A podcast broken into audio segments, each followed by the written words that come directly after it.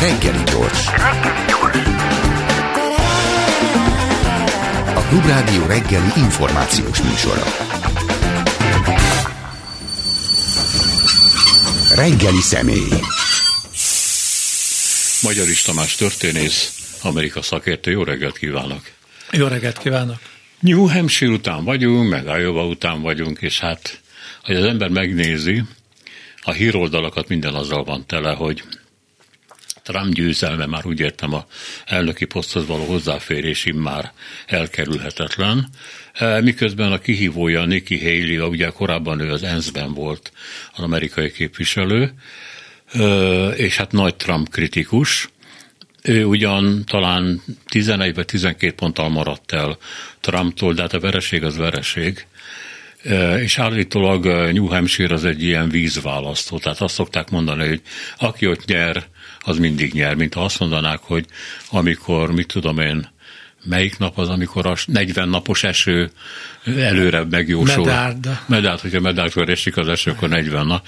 Hát ugyanegy New Hampshire, hogy győzöl, akkor be fogsz útni. Igen, vagy elnökválasztásra szokták mondani azt, hogy ahogy Ohio szavaz, úgy szavaz az ország, tehát ha. általában aki Ohio-ba győz, az, az elnökválasztáson. Ja, tulajdonképpen New Hampshire azért volt bizonyos mértékben vízválasztó, mert ez volt talán a legnagyobb esélye Nikki Haley-nek. Összehasonlítva mondjuk Ájovával, vagy Dél-Karolinával, saját talamával. Az itteni népességnek az összetétele neki volt a legkedvezőbb, vagy ez volt a legkedvezőbb számára, és valóban a számok azt mutatják, hogy például a, a felsőfokú végzettségek, végzettségek körébe 55%-ot kapott a, a, az úgynevezett mérsékeltek körébe 54%-ot kapott, a elővárosi nőknél 45%-ot kapott. Ájovában elsőben vidéki lakosságról beszélünk, vagy kisvárosokban élők. Dél-Karolinában hasonlóképpen más a, a lakosság összetétele. Tehát itt lett volna a legnagyobb esélye, és így 10-12 ponttal maradt csak le. Dél-Karolinában érdekes módon annak ellenére, hogy az, az ő úgynevezett otthoni állama, hiszen ottani kormányzó volt, sokkal rosszabbak az esélyei, legalábbis a felmérések szerint, mint New Hampshire-be, ott 20-30 pontokkal van lemaradva a Donald Trump mögött, és hogyha ott ki fog kapni, már pedig valószínű ki fog kapni a február 24-i elnökválasztás, előválasztásnál, hát akkor nagy kérdés az, hogy érdemes lesz neki tovább folytatni, illetve nem csak neki, hanem azoknak a csoportoknak érdemes lesz tovább finanszírozni az ő kampányát, amelyek ilyen pillanatban finanszírozzák, akár különböző érdekcsoportok, akár különböző egyének, mert egy teljesen vesztes ügyre föltenni még több tíz vagy millió dollárt azért nem nagyon jó befektetés. Viszont, hogyha ő nagyon decensen szerepel mondjuk Dél-Karolinába, és akkor bejelenti, hogy felfüggeszte a kampányt, mert úgy látja, hogy a republikánusoknak a többsége Donald Trumpot kívánja a párt elnökjelöltjének, akkor szerintem 2028-ban neki jó esély lesznek, amikor Donald Trump biztosan nem fog indulni akkor, hogyha megválasztják elnöknek, mert nem indulhat harmadszor. Ha meg nem választják most elnöknek, akkor hát gyakorlatilag ő négy vereséget könyvelhet el, és feltetően hát az ember biztos, hogy nagyon keveset mondhat a politikába, de feltetően akkor azért a republikánusok is rájönnek arra, hogy Donald Trump nem a nyerő ember. Különben Nikki Haley már utalt arra most, hogy eh, Donald Trump eh, úgynevezett loser. 2018-ban hm. eh, és 22-ben a féldős választásokat vesztette a republikánus párt, úgyhogy elég jó pozícióban indult, nem mindenhol, de például a szenátust elvesztették most 22-ben, 20-ban a választást vesztette el, tehát hogyha valaki négyszer veszít két elnök választást és két kongresszusi választást, ahol végül is a pártnak a a, legfontosabb emberen nagyon sokat számít, akkor azért eh, valószínű, hogy elgondolkoznak eh, a párt koriferúsai, hogy eh, ötödször megpróbálkozzanak-e vele. Nem a korifősök döntik el, hanem az előválasztás. Hát, ha befut, akkor ezzel nincs mit csinálni. Igen, csak, csak hát azért nagyon fontos az, hogy, hogy valaki mennyire tudja finanszírozni ezeket az előválasztásokat, illetve választásokat. Egyrészt nagyon sokat számít az úgynevezett ismertségindex. Trumpnak ezzel nincsen baja. Érdekes módon volt egy felmérés a, a, a republikásokkal vagy Trumpal egyáltalán nem nagyon szimpatizáló eh, ABC, CBS és eh, NBC, tehát a nagy tévécsatornák eh, egy felmérése szerint egy hónap alatt kb. 1200-szor foglalkoztak Trumpal, ez 91%-ban negatív értelemben, és mindössze 35 alkalommal a Nikki Haley-vel. Tehát Trumpnak ezzel nem lenne baja, viszont azért rendkívül költséges akár az előválasztás is. Például Ron DeSantis DeSantis eh, Iowa-ban több tízmillió dollárt kellett, hogy elkölcsön, végigjárt az összes 99 megyét, eh, eh, ott kampány rendezvényeket szervezni, állítólag valami egymillió háztartásba kopogtak az emberei, ezeket mind fizetni kell, szórólapokat, minden egyéb. Tehát általában saját maga nem tudja valaki finanszírozni, még akkor sem, hogyha Donald Trumpról van szó, nagyon fontos az, hogy kik finanszírozzák akár úgynevezett politikai akciócsoportok, vagy pedig egyének, például a kokfivérek általában republikánus úgynevezett fetketek, tehát azok, akik elég nagy pénzeket szoktak áldozni a republikánus kampányokra, és hát természetesen a demokratáknak ugyancsak megvannak a hollywoodi mogulok többek között, és egyéb pénzemberek. Hát igen, maga Haley is a hírek szerint kb. 50 millió dollárt költött el New Hampshire-ben.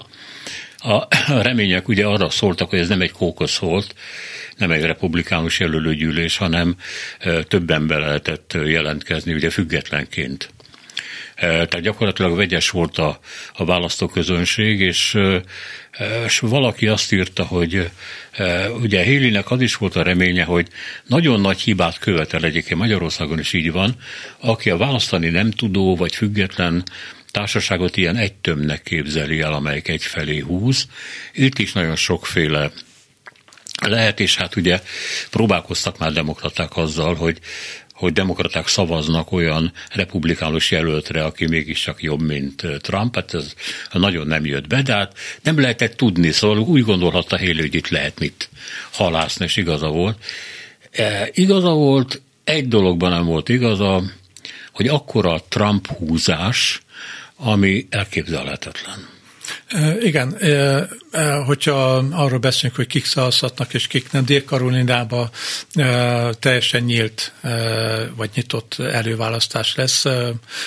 New Hampshire-be félig nyílt volt, tehát ott bejegyzett demokraták nem szavazhattak, ha csak nem hónapok ezelőtt átiratkoztak a függetlenekhez, uh-huh. de Dél-Karolinában mindenki szavazhat, aki akart, független attól, hogy bejegyzett demokrata, republikánus vagy független.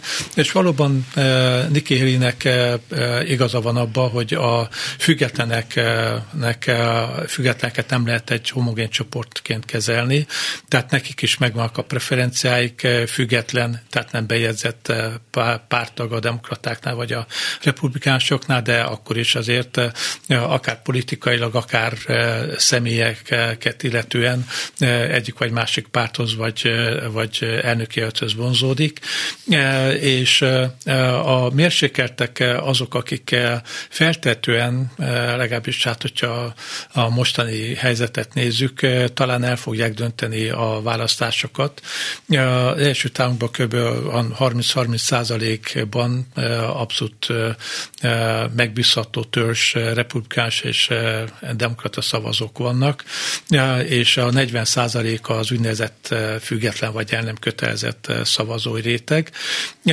A, a, még egyszer Niki Hélivel együtt mondhatjuk azt, hogy ez nem azt jelenti, hogy ők nekik nincsenek meg a preferenciáik, de általában ők időzőben kicsit mérsékeltebbek.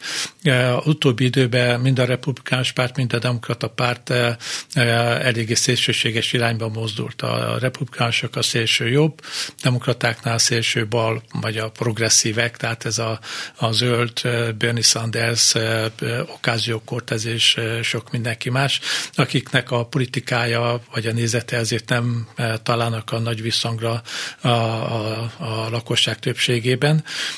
És még, még jobban szűkítve ezt az egész kört, a fontos az lesz, hogy abban a 7-8 úgynevezett billegő vagy csatatér államban hova fognak szavazni a függetlenek. Meg egyáltalán ott fog eldőlni megint feltetően az elnökválasztás.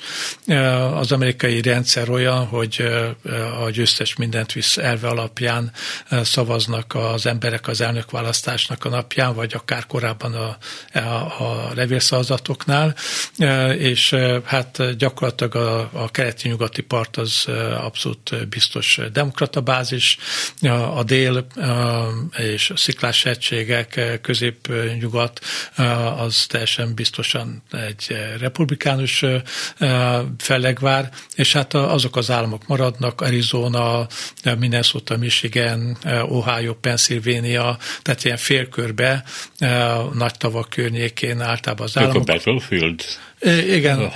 Valahogy mint csata, csatállamok, ugye? Igen, igen. Tehát amelyek ide-oda szavaznak, ezek az, az államok voltak azok önben, amelyek eldöntötték 16-ban és 20-ban is a, a elnökválasztást, méghozzá úgy, hogy 40-50 ezer szavazat 16-ban Trump javára, ugye ez a 40-50 ezer szavazat Biden javára 2020-ba.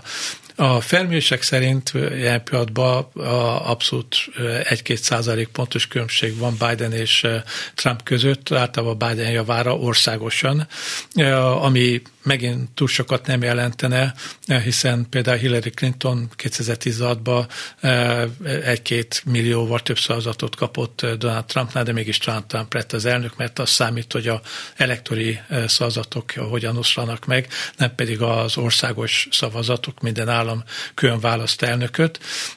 Viszont ilyen ezekben a billeg államokban is Donald Trump vezet egy kivételével, tehát ezek a számok azt mutatják, hogy most ilyen pillanatban a Donald Trumpnak jelenleg, és most tudom, január 23-a, nem tudom, Negyedike. 21-e van. Ilyen pillanatban, hogyha most tartanák a választásokat, akkor neki jobb esélye lennének, de hát természetesen még van szűk tíz hónapunk november 5-éig, tehát hogy addig mi történik, az, az, az nem lehet tudni. Míg az is elképzelhető ad abszurdum, hogy nem Biden és Trump lesz a két elnök jelölt, mert bizonyos olyan események következhetnek be, hogy mind a két jelenlegi elnök jelöltet valamilyen módon diszkvalifikálják következő hónapokban. Hm. Hát minden esetre most ott tartunk, ahol tartunk. Próbáljuk megnézni, hogy hogy jutott el mondjuk a, a, a demokrata párt, illetve Trump idáig. Ezt azért kérdezem, mert amikor, amikor Biden megnyerte a választást, amit ugye a mai napig Trump nem fogad el, akkor valahogy úgy tűnt, hogy a trumpizmus nem tűnik el, de nem Trump személyében fog folytatódni, hanem DeSantisnak, a, ugye a kormányzónak az alakjában, aki fiatal, dinamikus, kevésbé hajlamos annyi hülyeséget összehordani, és kevésbé van ilyen kocsmai stílusa, mint Trumpnak, ami azt jelenti persze, hogy bizonyos társadalmi rétegeket nem vonz annyira, mint Trump. De Trumpnak úgy tűnt akkor, hogy leáldozott a napja. Öreg is, meg, meg is bukott, meg nem is hajlandó tárgyalni senkivel, szóval egy ilyen makacsvén ember, aki, akinek vége, akinek annyi, és akkor jönnek végre a fiatalok. És nem így történt. De Santis elindult, szárnyalt egy darabig, aztán valami, valami megtört, megfordult, és elkezdett emelkedni Trump. És én a mai napig nem értem, hogy miért.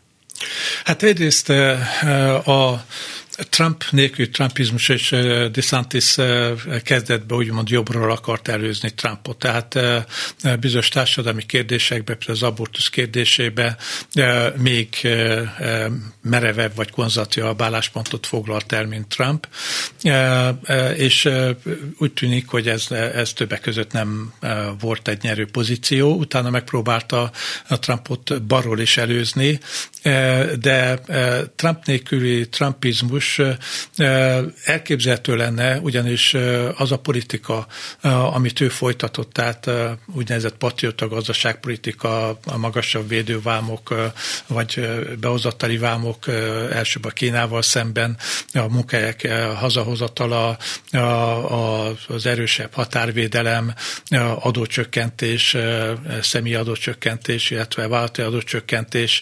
Tehát ezek hagyományos konzervatív politikák minősülhetnek, és valóban hát itt a stílus az azért sokat számított. Viszont, hogyha stílusról beszélünk, lehetséges, hogy pont ezért nem tudott áttörni Ron DeSantis, ugyanis egy nagyon jelentős réteg van az első álmokban, főleg délen, középnyugaton, kisvárosokban, vidéken, akik úgy gondolják, hogy az amerikai elit főleg a kelet és nyugati parti elit őket lenézi, és Donald Trump az, aki, aki harcosan kiáll mellettük, annak ellenére, hogy Donald Trump egy, egy New Yorki milliómos, vagy milliárdos, és, és ő benne látják azt a szemét, aki az ő érdekeiket meg tudja védeni, és akár ezek a, beszólások, ez a stílus, ez imponál nekik, hogy, hogy nem veszi át mondjuk azt a kenetteljes, vagy, vagy több mézet a madzagra a stílusú beszédet, ami általában ugye washington jellemzi. Na most hozzá kell tenni azt, hogy ez sem teljesen új dolog. Tehát egyrészt az első támok történetében az úgynevezett elitellenesség, annak nagyon komoly hagyományai vannak. Tehát visszamehetünk mondjuk William Jennings Bryanig, aki a 19. század végén volt egy demokrata képviselő, és ő meghonosította ezt a populista irányvonalat többek között. Vagy még messze visszamehetünk Andrew Jackson Johnsonig, eh, akit a demokrácia egyik bajnokának tekintenek. Eh, de hogy ne csak eh, ilyen messzi távolakra menjünk, a Ronald Reagan vagy eh, az ifjabb Bush, eh, Bill Clinton vagy Barack Obama mind idézőbe Washington ellen indult. Tehát mind úgy kampányoltak, hogy Washingtonban van egyfajta túlcentralizált bürokratikus állam, ahol, ahol a korrupció eléggé jelentős, összefonódások vannak, nagyvállalati politikai összefonódások, és mindegyik úgymond Washington próbálta megtisztítani, és hát Trump is ugye azt mondta, hogy lecsapolja a mocsarakat, illetve most egy kicsit más nyelvezetet használ, azt, hogy ezt a mély államot egy kicsit meg fogja rázni, vagy fölrázza, vagy megtisztítja. Általában, amikor egyik párt kezébe, a másik párt kezébe csúszik a félház vezetése, akkor több ezer ember cserélnek le a különböző hivatalok, intézményeknek az érén, természetesen minisztériumokban, de Donald Trump pedig mélyebbre menne ilyen pillanatban. Tehát általában a 8000 ember az, akit cserélni szoktak, ő már 20 ezer emberről beszél, tehát sokkal mélyebben belemenne ebbe a, a, a, a megcsontosodott bürokráciába, amely szerinte akadályozza azt, hogy egy radikálisabb programot tudjon végrehajtani Sokan úgy gondolják különben, hogy, hogy a második potenciális Trump ciklus bizonyos mértékben talán konszolidáltabb lesz érdekes módon, olyan szempontból, hogy hogy azért a, tanult az első ciklusnak a hibáiból, ahol na, elég nagy volt a fejetlenség, szervezetlenség, és így tovább, és lehet, hogy egy kicsit összeszedettebb lesz. Sokan viszont úgy gondolják, hogy ez az egyrészt a, a habitusába adódóan ez egy, egy óhaj csak, ez nem fog bekövetkezni, másodszor pedig sok úgy gondolják, hogy nagyon nehéz lesz azért komoly kaliberű embereket a kormányzathoz csalni, mert mindenki attól fél, hogy előbb-utóbb egy bíróságon fog kikötni, és sokan azt mondják, hogy hogyha valaki pozíciót fog vállalni adott esetben majd egy Trump kormányzatban, akkor legjobb, hogyha egy ügyvédet is keres maga mellé, mert elképzelhető, hogy megint csak egy kicsit kaotikus lesz az egész helyzet. Tehát a Rondi Santis féle mondjuk nem nagyon jó szereplésbe tudható annak, hogy nem tudott Trumpnál Trumpabb lenni, másodszor pedig ő nem egy karizmatikus személy, tehát most akár szeretjük Trumpot, akár nem, ő azért mindenki odafigyel, hogyha mond valamit. Ez az, amit mondtam, hogy, hogy ABC, CBS, NBC rövidított 1200 híradásba szerepel, míg a, a többiek 35, illetve hát ebbe a felmérésbe DeSantis 160 esetben szerepelt. Tehát ő neki a legjobb publicitása van, 90% fölött van az ismertsége, Rondi Santisnak nincs olyan ismertsége az, országban, és nem biztos, hogy sokan tudják mondjuk minnesota vagy Wyoming alson, hogy ki az a Rondi Santis, de mindenki tudja, hogy ki az a, Donald Trump. Ahogy felsorolta azt, hogy mik a republikánus politikának a őselvei, akkor az jutott eszembe, hogy de hát a demokraták, hogy hagyjuk az őselveket, ami mondjuk a Trumpi politikához hozzátartozott, mondjuk így. Amit a demokraták elkezdtek csinálni, az egyrészt, ami a Kína politikát illeti, az még túl is ment egy picit azon, mint amit Trump elkezdett. Logikusan egyébként, tehát itt valóban két nagy hatalom hívja ki egymást, két legerősebb.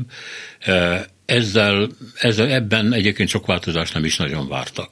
A másik pedig, ami a finoman szólva is az amerikai piacvédelmet illeti, hát itt van az a csomag, amit Biden meghozott, ami hát ilyen kicsit álságosan az infláció ellenes csomag, vagy valami ilyesmi. Anti-inflation csomag nevet viseli.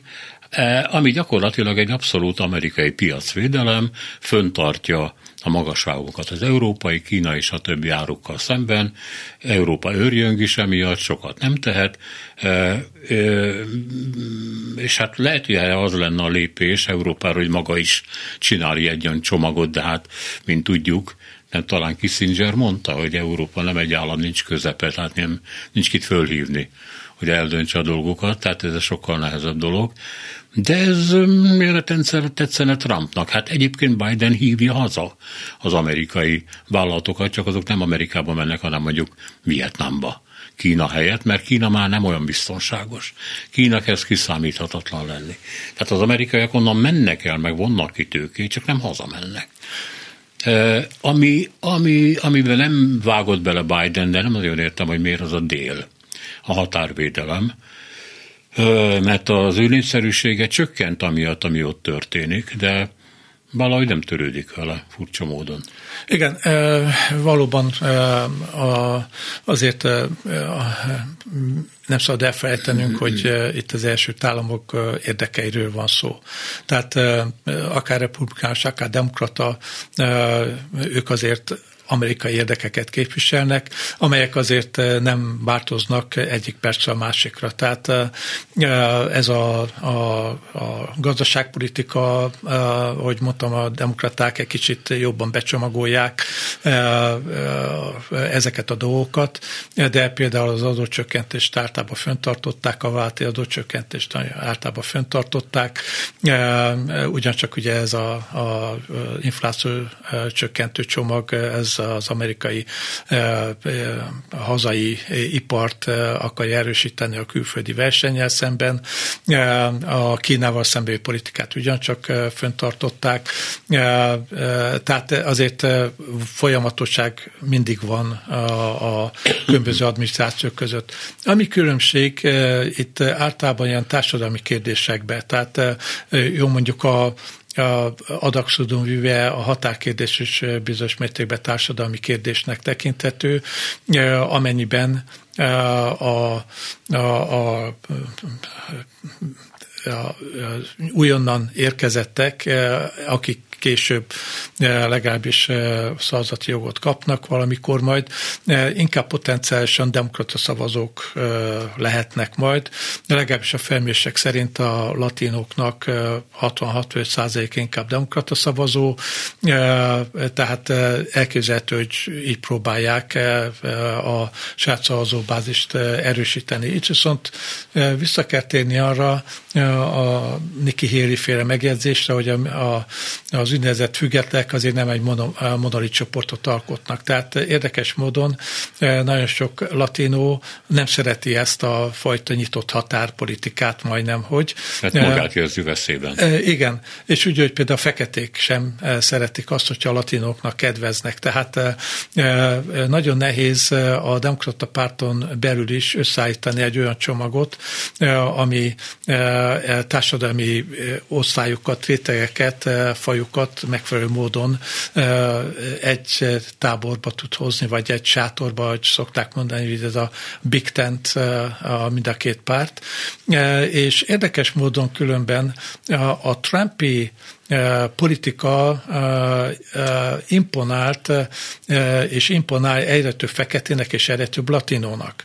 Tehát a republikánusok 2000-es években, 2010-es évek elején megkapták a, a feketék szavazatának mondjuk maximum 5 százalékát, latinoknak általában a, a 30 százalékát. Az ifjabb kivétel volt, de hát ott a, nagyon erős volt a, a mexikai köt, kötődés, például Jeb Bushnak mexikai felesége volt, Texasból jöttek, ahol hát jobban ismerték a, a helyzetet. De érdekes módon 20-tól 24-ig, tehát utóbbi négy évben a feketék között Trump támogatottsága nőtt.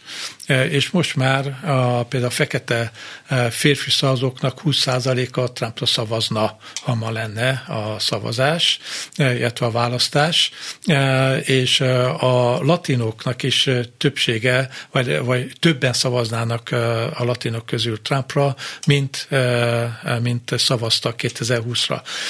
Ugyanis egy másik vetület ennek a Trump vagy republikánus és demokrata politikák, ez a, a törvény és rend.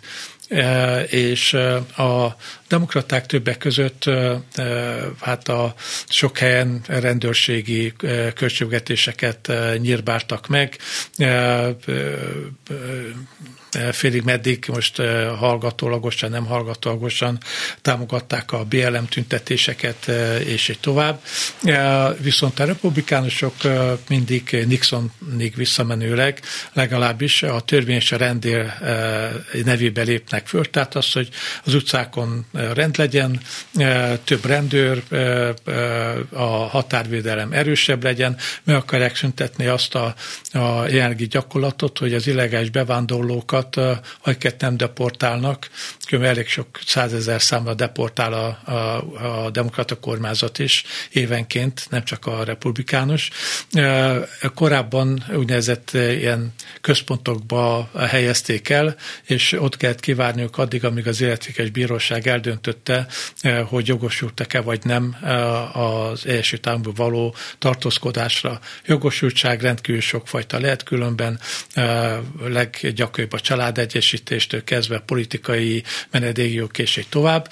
Most viszont a demokraták a nagyon nagy számú illegális bevándorló miatt ezeket az embereket időnként szélnek keresztik az Amerikába, azzal, hogy majd, hogyha idézést kapnak, akkor jelentkezzek az adott hmm. bíróságon, ami vagy megtörténik, vagy nem címük sincs. Na jó, igen, igen, viszont érdekes módon a, azért a republikások sem annyira igyekeznek a határokat teljes mértékben lezárni, ugyanis amikor 16-ban Trump azzal kampányolt többek között, hogy, hogy légmentesen lezárják a déli határt, és az összes illegális bevándorlót kizárják Amerikából, akkor köböző felmérések voltak, hogy kb. 15-20 százaléka a munkaerőnek el fog tűnni a mezőgazdaságból, a szolgáltatóiparból és az építőiparból. Igen. És ez amerikai versenyképességet jelent, áremelkedést és sok minden egyebet. Tehát mindenki ugye, hát most nem tudom, hogy Amerikában hogy mondják, de ez a vakúj magyar kifejezés van. Mindenki elkötelezett ezek mellett a dolgok miatt, de azért a, például a kongresszusban nem tudnak megegyezni 1986 óta, amikor az utolsó ilyen átfogó bevándorlási törvény született, illetve jeleges bevándorlókat legalizáló törvény született, visszamenőleg adott kell fizetniük, és így tovább. Tehát 40, nem tudom, 86, nem tudom már, 40 éve gyakorlatilag nem született semmifajta átfogó törvény, és természetesen mind a két fél a másikra mutogat, tehát én attól tartok, hogy szívük mélyen egyik se nagyon törekszik arra, hogy, hogy valóban egy olyan törvény szülessen, ami abszolút mértékben az amerikai határokat lezárna az illegálosak elől. Természetesen legális bevándorlás 6-7-8 kategóriába az ki van véve be az egész csomagból, Például többek között nagyon sok ukrán politikai menedékjogot kérhet az Egyesült Államokban minden további nélkül, és kubai és venezuelai és iráni és sok minden egyéb országból, és aztán ott van ez a, az úgynevezett lottó, tehát évente 50 ezer. Kártya sorsolás? Igen, sorsolás, igen, hogy be lehet, be lehet nevezni, és idézőben találomra kiúznak 50 ezer nevet a világ különböző pontjain, de maximál van egy országot, illetve hogy hányan mehetnek be, tehát ők akkor hogyha nem kvalifikálódnának amúgy, tehát akár szakmailag, akár család, akár politikai Életkor gondolom azért, persze meg, az is. megkapnák a zöld kártyát, és az, az első úgynevezett lépés a, az, hogy állampolgárká válhassanak. Szóval nem arról van szó, hogy a bevándorlás megállítsák, hanem az illegális bevándorlás megállítsák, de hát Kanada nem nagyon számít ebbe a szempontból. A két tengerpart számít, a déli határ számít, ami hát több ezer kilométeres, ott viszont hát ilyen pillanatban vannak kb. olyan e, szakaszok, ahol valóban komoly e, erődítményszerű falak és e, minden egyéb van. Máshol természetes akadályok, a Rio Grande például, vagy olyan sivatagos sziklás terület, de hát még mindig azért azt hiszem, hogy hogy, hogyha nagyon-nagyon akarnák, feltetten le tudnák zárni, de hát ez, ez egy másik kérdés. Ami a másik aggodalom, a Trump elnökséggel kapcsolatban az természetesen eh, Ukrajna.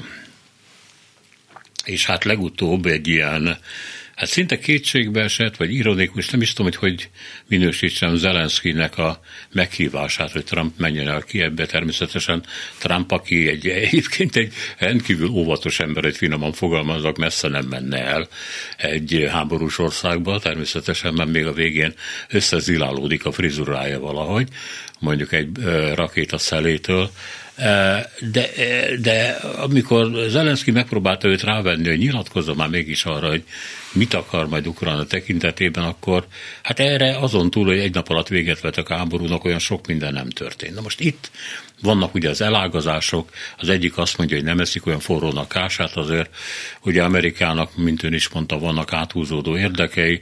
Az egyik az, hogy Oroszország ne erősödjön meg annyira, hogy hogy erős partnere maradhasson Kínának, akit ugye meg kell gyöngíteni, másrészt pedig Hát az sem lehet, hogy Európát annyira magára adja Amerika, mint annyira Trump ezt így mondja. A másik elágazás meg azt mondja, hogy de, Trump ezt nagyon komolyan veszi, és az amerikai vagy az európai vezetők azzal is számolnak, hogy egyedül maradnak.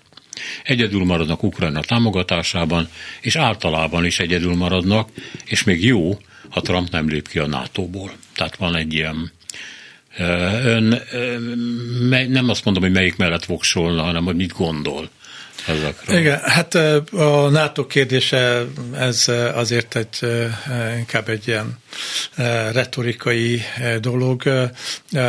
Azért látni kell azt, hogy a, a NATO amerikai érdekeit képviseli.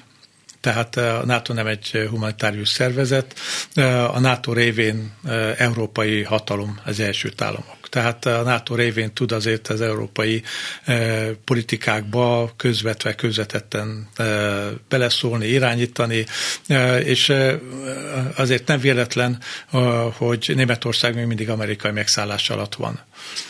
Tehát, hogyha kivonulna onnan az első államok, hivatalosan NATO, akkor azért a német biztonságpolitika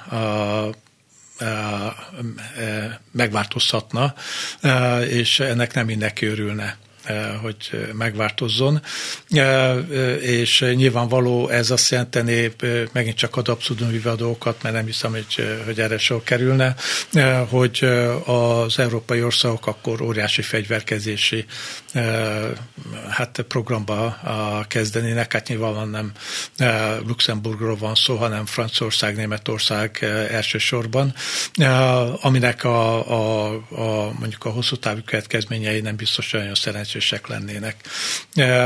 Tehát Egyesült Államok azért végül is úgynevezett offshore balancing, tehát módon, és ilyen pillanatban onshore balancingként azért az európai stabilitás biztonságot fenntartja, és ez a NATO gyakorlatilag. Tehát ezért itt eh, eh, a kilépés az nem szolgálna az első államok érdekeit, eh, és nem szolgálná a többek között azt sem, hogy Európa egy eléggé anarchikus állapotba süllyedhetne, de hát mondom, ezek spekulációk, szerintem erre szó sincs.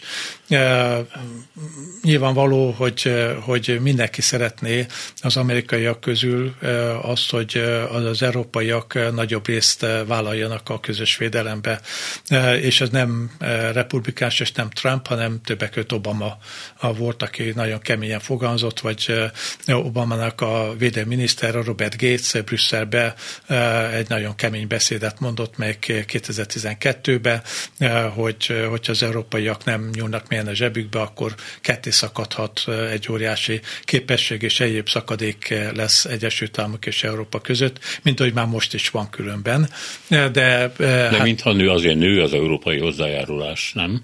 Igen, tehát az európai hozzájárulás érdekes módon legalábbis egyes felmérések szerint a hidegháborúban 50-50 volt, és a hidegháború után pedig a, főleg a németek meg a, a nyugat-európaiak az úgynevezett békeosztalékot kivették, és drasztikusan csökkentették a védelmi kiadásaikat, főleg mondjuk a németekről volt szó, a, a, a NATO tagországok által elvárt 2% helyett 1,1-1,2, és hát nem csak az, hogy, hogy nagyon alacsony volt a védelmi költségvetés, sem az, hogy milyen állapotba került a Bundeswehr.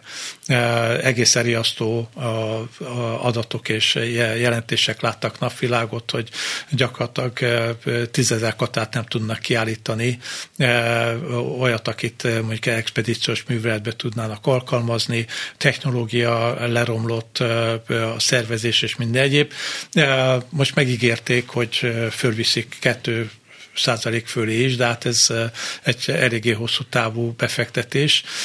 És főleg azért érdekes ez a kérdés, mert most látjuk, hogy Németországban azért eléggé sok társadalmi és gazdasági feszültség van. Na most a pénzt nem lehet csak úgy leakasztani a, a, a, a szögről, hanem el kell venni valahonnan. Tehát ez általában egy nulla összegű játék, és hogyha most drámaian akarják emelni a védelmi kiadásokat, akkor valahonnan el kell venni pénzt. Például mondjuk a, a társadalmi juttatásokból, a jóléti juttatásokból, ami nem biztos, hogy osztatlan örömet váltanak ki a németek cégek körében, vagy pedig a infrastruktúrális beruházásoknál, ami megint csak, hát látjuk most egy újabb, azt hiszem, hatnapos vasutas van, és általában a vasutak már nem azok, amik voltak 20 évvel ezelőtt, nem járnak már annyira pontosan, és az egész mondjuk hát infrastruktúra az már nem az, ami egykor volt, mondjuk a 70-es, 80-as években, akkor a részszínvonal tekintve. Tehát ez a NATO kérdés, ez azt hiszem, hogy, hogy hát egy ilyen retorikai fogás, hogy többet préseljenek ki az európaiakból. Annak ellenére, hogy az európaiak azért nem csak olyan módon járulnak hozzá a kiadásokhoz, hogy mennyi a GDP arányos védelmi kiadás, hanem az úgynevezett befogadó nemzet támogatás is, tehát a németek finanszírozzák, fizetik az amerikai csapatoknak tudom, élelmezését, sok minden egyebet, tehát ez nem azt jelenti, hogy a németek csak egyszerűen úgymond ingyen ebédet tesznek, illetve az amerikák esznek ingyen ebédet ilyen szempontból. Most Ukrajna szempontjából ja, nyilván van 24 óra nem lesz, tehát ez megint csak egy retorikai fogás. Feltetően az, az ukránokat megpróbálnák rászorítani arra, hogy engedjenek abból a, a, az álláspontból, amit most jelen pillanatban hivatalosan Zelenszky val és az ukrán vezetés, tehát oroszok fizessek kártérítést az összes kárért, mindenhol vonuljanak ki, Krímet adják vissza, és így tovább. Nyilvánvalóan ezek így nem, le, nem fognak meg megvalósulni, mi az oroszoknak se fog megvalósulni minden. Eh, amit, eh, ami ez egy Kissinger kellene, eh, sajnos ugye meghalt tavaly, és nincsen ilyen kaliberű gondol, külpolitikai gondolkodó az első tánkban, jelen pillanatban. Szürke bürokraták vannak, akik hát menedzselik a dolgokat.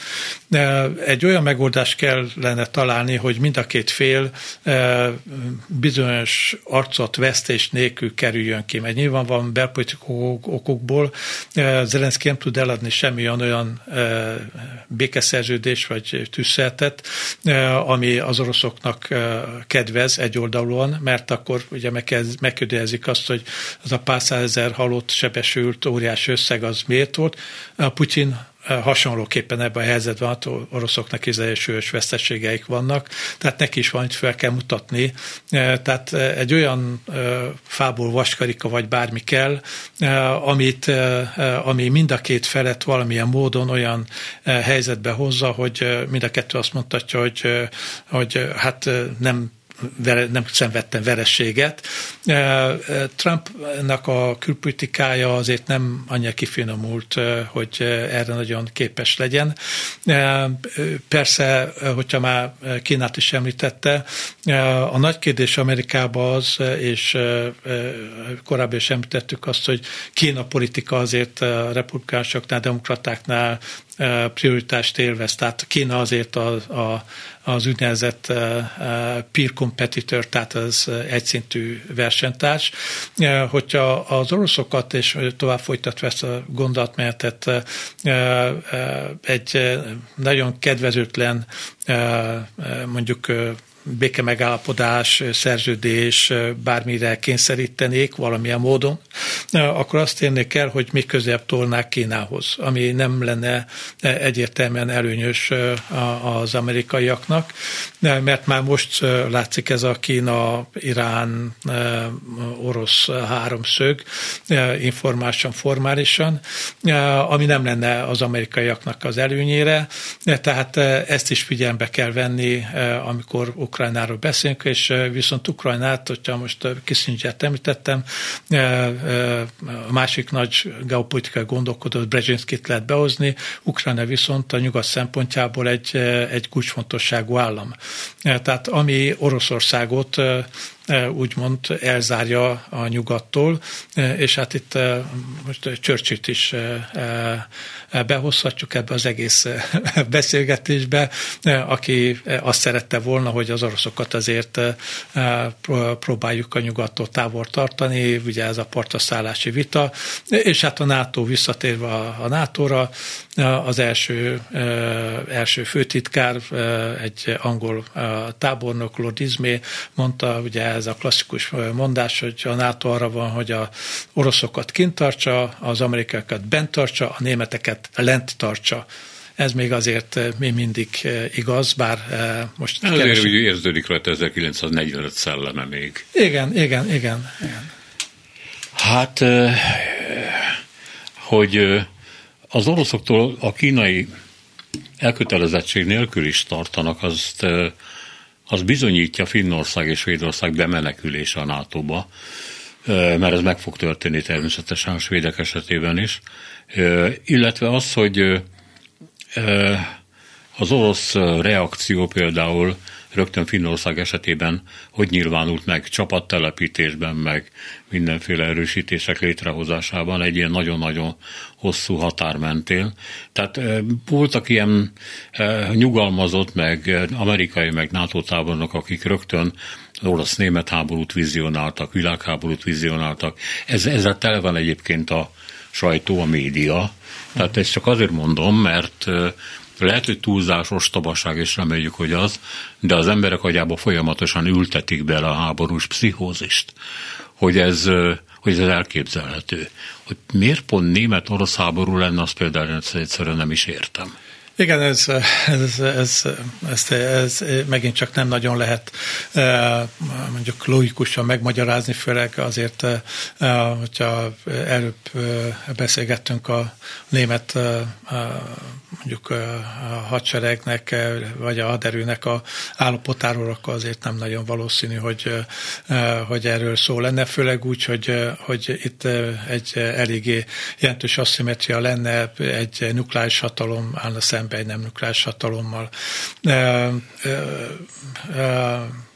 Nem régen volt nagy publicitást kapott ez az Oppenheimer film, és egyik mellékszereplő Telerede volt, és Telerede, és érdekes módon nem csak ő, hanem Wigner Jenőnek és Nagyman Jánosnak, tehát a, ezeknek a menekült emigrált magyar tudósoknak a, a stratégiai mondjuk elve gyakorlatilag az ünnezett nukleáris stabilitás volt. Tehát sok úgy gondolták, hogy a, a nukleáris fegyverek instabilitást jelentenek, és egyfajta ilyen világvégét. Ők viszont úgy gondolták, hogy pontosan ezek a fegyverek biztosítják a, a nemzetközi stabilitást, mert olyan magasra emelték a veszteségi küszöböt, még egy potenciális győztesnek se, de hát győztes nem lehet, Kennedy, Khrushchev ezt nagyon tudta, hogy háború elképzelhetetlen ilyen szinten, mert itt 100 milliós veszteségekről beszéltünk. Tehát én ezért ez, ezt a, a NATO-orosz háborút azért nem nagyon tartom nagyon mondjuk elképzelhetőnek ilyen példa, persze hát ki tudja, hogy mi lesz 50, 60, 70, 80 év múlva. Másodszor pedig, hogyha itt a német hadseregről beszéltünk, azért sokan vizionálják azt, hogy hát többek között azért kell az oroszokat legyőzni időzőbe a háborúba, mert hogyha ők valamilyen módon győznének, vagy, vagy előnyt szereznek, akkor nem, nem állnak meg mondjuk az Atlanti óceánig. Viszont ez a háború azért bizonyítja azt, hogy az orosz hadsereg azért nem az az orosz hadsereg, amit sokan vizionálnak, tehát jó vita folyik arról, hogy az oroszok most milyen mértékben használják fel a hadseregük valós képességét, és milyen mértékben csak egyfajta ilyen anyagháborút folytatnak, de az biztos, hogy azért az orosz hadsereg azért nincs abban a helyzetben, mínusz természetesen a nukleáris fegyvereket, hogy itt egy nyugat-európai hadjáratot folytathasson. Tehát azért megvannak a mögöttes érdekek, a hadipar érdekek, védelmi érdekek, politikai érdekek, fenntartani a, a, a szövetségnek a kohézióját többek között. Tehát itt sok minden van, ami, ami ezekben a megfogalmazásokban kicsit felletesen testet ölt. Én azt szoktam mondani, hogy minden háború az kicsit olyan, mint egy jéghegy, csak a tizedét látjuk, a, az összes többi az azért a, a láthatatlan, és hát többek között sokszor olvashattunk arról, hogy a CIA igazgatója oroszokkal találkozott, vagy az orosz külügyminiszter most azt hiszem Washingtonba fog menni, tehát feltettem biztos vannak tárgyalások a, a diszkéten a háttérben, és elképzelhető, hogy harmadik országban is vannak tárgyalások, amiket nem látunk, és ki tudja, hogy az ukránokra milyen nyomások helye, helyeződnek, és nem csak a, itt a gazdasági vagy a pénzügyi nyomásra gondolok, amit főleg a, a republikánusok a képviselőházba gyakorolnak, akik elsőbb a trumpisták, Mike Johnson és a többiek.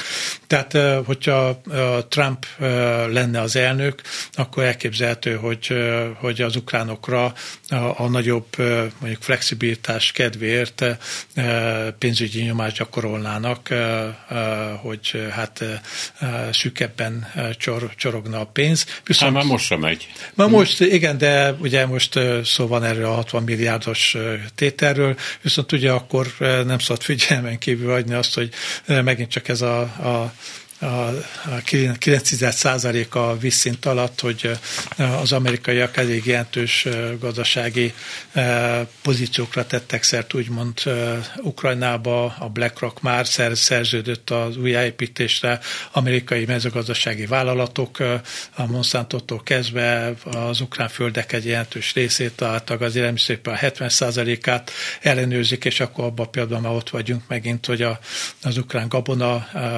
hogy jön hogy nem jön, e, és hogy az első Államoknak a patrióta gazdaságpolitikája Európával szembe e, hogyan érvényesül, nem biztos, hogy csak a Atlanti óceánon keresztül, hanem a hátsajton keresztül e, be a, a francia-német mezőgazdaságba. Köszönöm szépen, hogy itt volt velünk. Magyar Tamás történész, Amerika szakértő 9 és 10 óra között volt a vendégünk.